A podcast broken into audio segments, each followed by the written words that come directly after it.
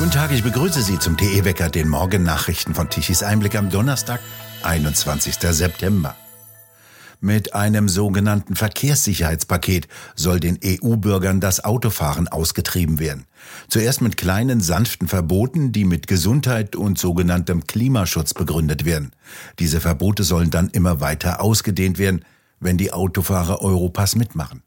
Am Dienstag diskutierte der EU-Ausschuss für Verkehr und Tourismus über eine Novelle im Verkehrsrecht, die es in sich hat. Dahinter verbirgt sich ein Entwurf, der massive Einschränkungen bis hin zum Entzug der Fahrerlaubnis vorsieht.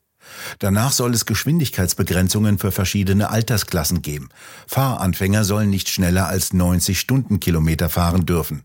Damit wird unter anderem das Überholen eines Lastwagens auf der Autobahn unmöglich.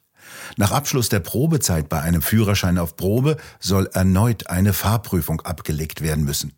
Außerdem sollen Fahranfänger nicht mehr nachts fahren dürfen.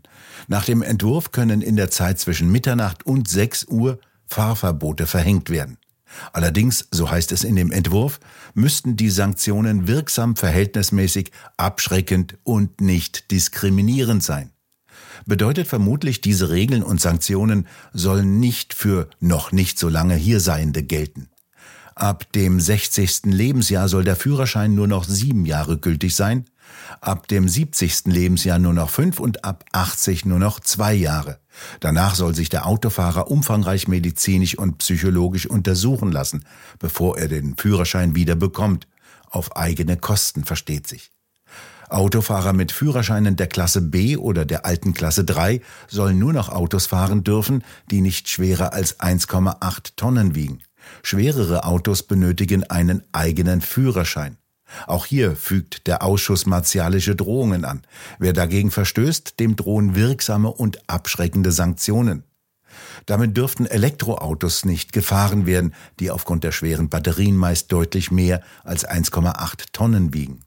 Das Ziel des EU-Verkehrsausschusses mit der grünen französischen EU-Abgeordneten Karima Deli als Vorsitzenden ist klar. Den Autofahrern soll das Autofahren ausgetrieben werden. Italien werde nicht das Flüchtlingslager Europas werden. Dies hat die italienische Premierministerin Giorgia Meloni bei ihrer ersten Rede vor der UN-Generalversammlung betont. Sie nutzte ihren Auftritt in New York, um die anhaltende Migrationskrise auf der Insel Lampedusa deutlich ins internationale Rampenlicht zu rücken. In ihrer Ansprache bat Meloni die Vereinten Nationen um ein strategisches und umfassendes Engagement zur Lösung des Problems.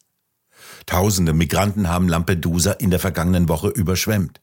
In Europa sind die Länder über die Migrationssituation gespalten. Polen hat bereits jede Lösung, die eine Umverteilung der Ankömmlinge vorsieht, abgelehnt. Warschau will vielmehr die Außengrenzen stärken und diejenigen zurückführen, die illegal nach Europa gelangen. Ganz Europa, die gesamte EU könnte zu Lampedusa werden, wenn wir weiterhin die gleichen alten Fehler begingen, die gleichen Schemata und Mechanismen, die die Kommission vorgeschlagen habe, warnte der polnische Premierminister Mateusz Morawiecki. Meloni bestätigte die polnische Sicht. Sie sei nicht an Verlegungen interessiert, also widerspreche sie Morawiecki nicht, sagte sie während einer Pressekonferenz. Sie stellte fest, dass es in Europa keine Solidarität gebe und fügte hinzu, sie werde nicht zulassen, dass Italien zum Flüchtlingslager der EU werde. Bei einem Interview im französischen Nachrichtensender LCI betonte der französische Politiker der Reconquête Eric Zemmour, es handele sich mittlerweile um eine Frage der europäischen Zivilisation. Europäisch sei nicht, wen wir wann aufnehmen, sondern wann wir abschieben. Je vous disais donc, pardon, la question est européenne sur le plan de la civilisation européenne. Et il y a des moyens. D'ailleurs, je vois que M. Darmanin euh, commence à en prendre. Euh, Innenminister Darmanin beginne zu verstehen, nämlich Italien anzubieten, mit abzuschieben, so Seymour weiter. Man könnte die Hilfe der französischen Marine vorschlagen. Heute könne man mit den technologischen Mitteln jede noch so kleine Bewegung von Booten auf dem Bildschirm sehen. Also könnten wir verhindern, dass sie Lampedusa erreichen. Wir könnten sie vorher aufhalten. Dabei könnte die französische Marine helfen. Man könnte Geld geben, so wie es Deutschland mit der Türkei gemacht habe. Diese Leute würden nicht in Italien bleiben. Es gäbe dort nicht das Recht auf Staatsbürgerschaft und Sozialleistungen wie in Frankreich. Die Migranten geben klar zu, warum sie kommen. Daher sollten wir jegliche Unterstützung abschaffen. Die Ausnahme politisch Verfolgte. 1900 hatte Afrika 100 Millionen Einwohner, heute 1,5 Milliarden, die Hälfte unter 25 Jahre. In 20 Jahren sind es 2 Milliarden Menschen. Seit 40 Jahren zerstört die Migration unsere Länder und es wird schlimmer werden. Dies sei schlecht für uns, aber auch für die afrikanischen Länder. Die würden sich nicht entwickeln. Sie brauchen diejenigen, die zu uns kommen wollen. Wir nehmen ihnen die Ärzte und andere weg.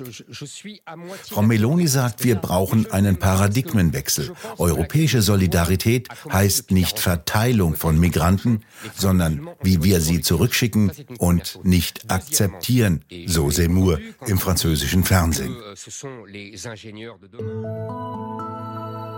In Großbritannien verschiebt Premierminister Rishi Sunak das geplante Verkaufsverbot für neue Benzin- und Dieselfahrzeuge um fünf Jahre von dem geplanten Jahr 2030 auf 2035.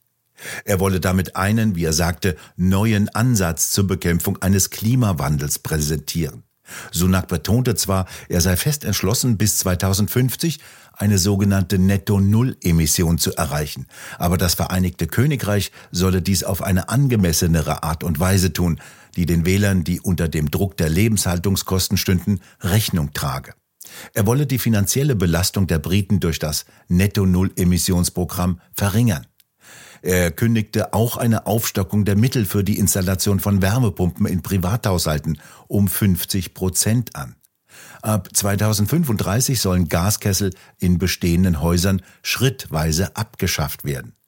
Sie müssen nur noch ersetzt werden, wenn der Heizkessel kaputt geht.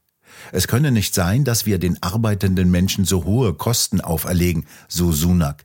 Dann würden wir die Zustimmung des britischen Volkes verlieren. Sozial schwache Haushalte sollten von den Pflichten zur Umrüstung vollständig ausgenommen werden. Sunak sieht die Unterstützung der Wähler für weitere teure klimapolitische Abenteuer deutlich schwinden. Die EU-Kommission hat vorgeschlagen, die Zulassung des Herbizids Glyphosat um weitere zehn Jahre bis Dezember 2033 zu verlängern. Am kommenden Freitag soll der Fachausschuss darüber beraten und eine Entscheidung soll im November fallen. Die aktuelle Zulassung läuft am 15. Dezember aus. Glyphosat ist das älteste und am besten untersuchte Unkrautbekämpfungsmittel, das weltweit erfolgreich benutzt wird. Der Bauer will, dass seine Nutzpflanzen wachsen und nicht von Unkraut überwuchert werden. Er kann die Unkräuter unterpflügen oder aber mit Glyphosat bekämpfen. Für die Behauptung, es sei gesundheitsschädlich, fand sich in den über 40 Jahren der Anwendung kein Beweis. Die Europäische Behörde für Lebensmittelsicherheit hat im Juli nach Auswertung vieler tausender Studien mitgeteilt, dass sie keine Gefahren sieht. Der Kampf gegen das Pflanzenschutzmittel, das mittlerweile von rund 70 Herstellern weltweit produziert und vertrieben wird, wurde von Bio-Organisationen in den USA begonnen. Was passiert, wenn die Landwirte auf Glyphosat verzichten, zeigte sich am Beispiel Sri Lankas.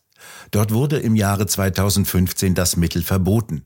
Daraufhin wurden Felder so stark von Unkraut überwuchert, dass die Ernten vollständig zerstört wurden. Zunächst noch freundlich und sonnig und teilweise heiß. Aus dem Westen kommt am Nachmittag eine Kaltfront heran, die Schauer und teilweise Gewitter mit sich bringt. Der Osten bleibt tagsüber noch weitgehend unberührt. Dort wird es auch noch einmal sonnig und warm. Zum Freitag wird es erheblich kühler, wenn die Kaltfront über Deutschland gezogen ist und im Osten angekommen ist. Zum Wochenende wird es dann wieder freundlicher und wärmer. Die Temperaturen bewegen sich von 23 Grad im Norden bis 26 Grad im Süden und im Osten. Und nun zum Energiewendewetterbericht von Tichys Einblick. Deutschland benötigte gestern Mittag um 12 Uhr eine elektrische Leistung von knapp 73 Gigawatt. Die Photovoltaikanlagen lieferten um 12 Uhr mittags eine elektrische Leistung von 32 Gigawatt.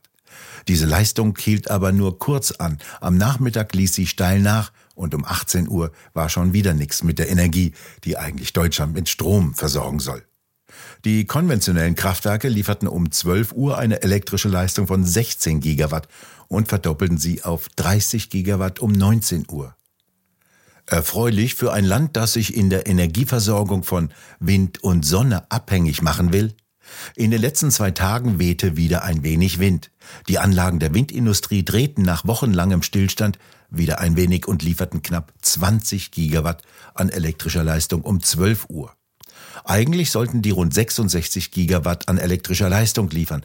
So viele Windräder sind nämlich installiert. Aber wo kein Wind, da auch kein Strom. Umso mehr muss aus dem Ausland importiert werden. Gestern Abend um 19 Uhr eine elektrische Leistung von fast 12 Gigawatt zu einem sündhaft hohen Preis von 195 Euro pro Megawattstunde. Mittags musste wieder Strom exportiert werden und dazu noch Geld mit auf den Tisch gelegt werden, damit ihn überhaupt jemand abnahm. Die extremen Spitzen bei der Stromlieferung aus den Photovoltaikanlagen dann, wenn die Sonne scheint, sind Gift für die gleichmäßige Versorgung eines Industrielandes mit Strom. Und das verstärkt sich mit jeder neu hinzukommenden Photovoltaikanlage. Wir bedanken uns fürs Zuhören. Schön wäre es, wenn Sie uns weiterempfehlen. Weitere aktuelle Nachrichten lesen Sie regelmäßig auf der Webseite tichiseinblick.de und wir hören uns morgen wieder, wenn Sie mögen.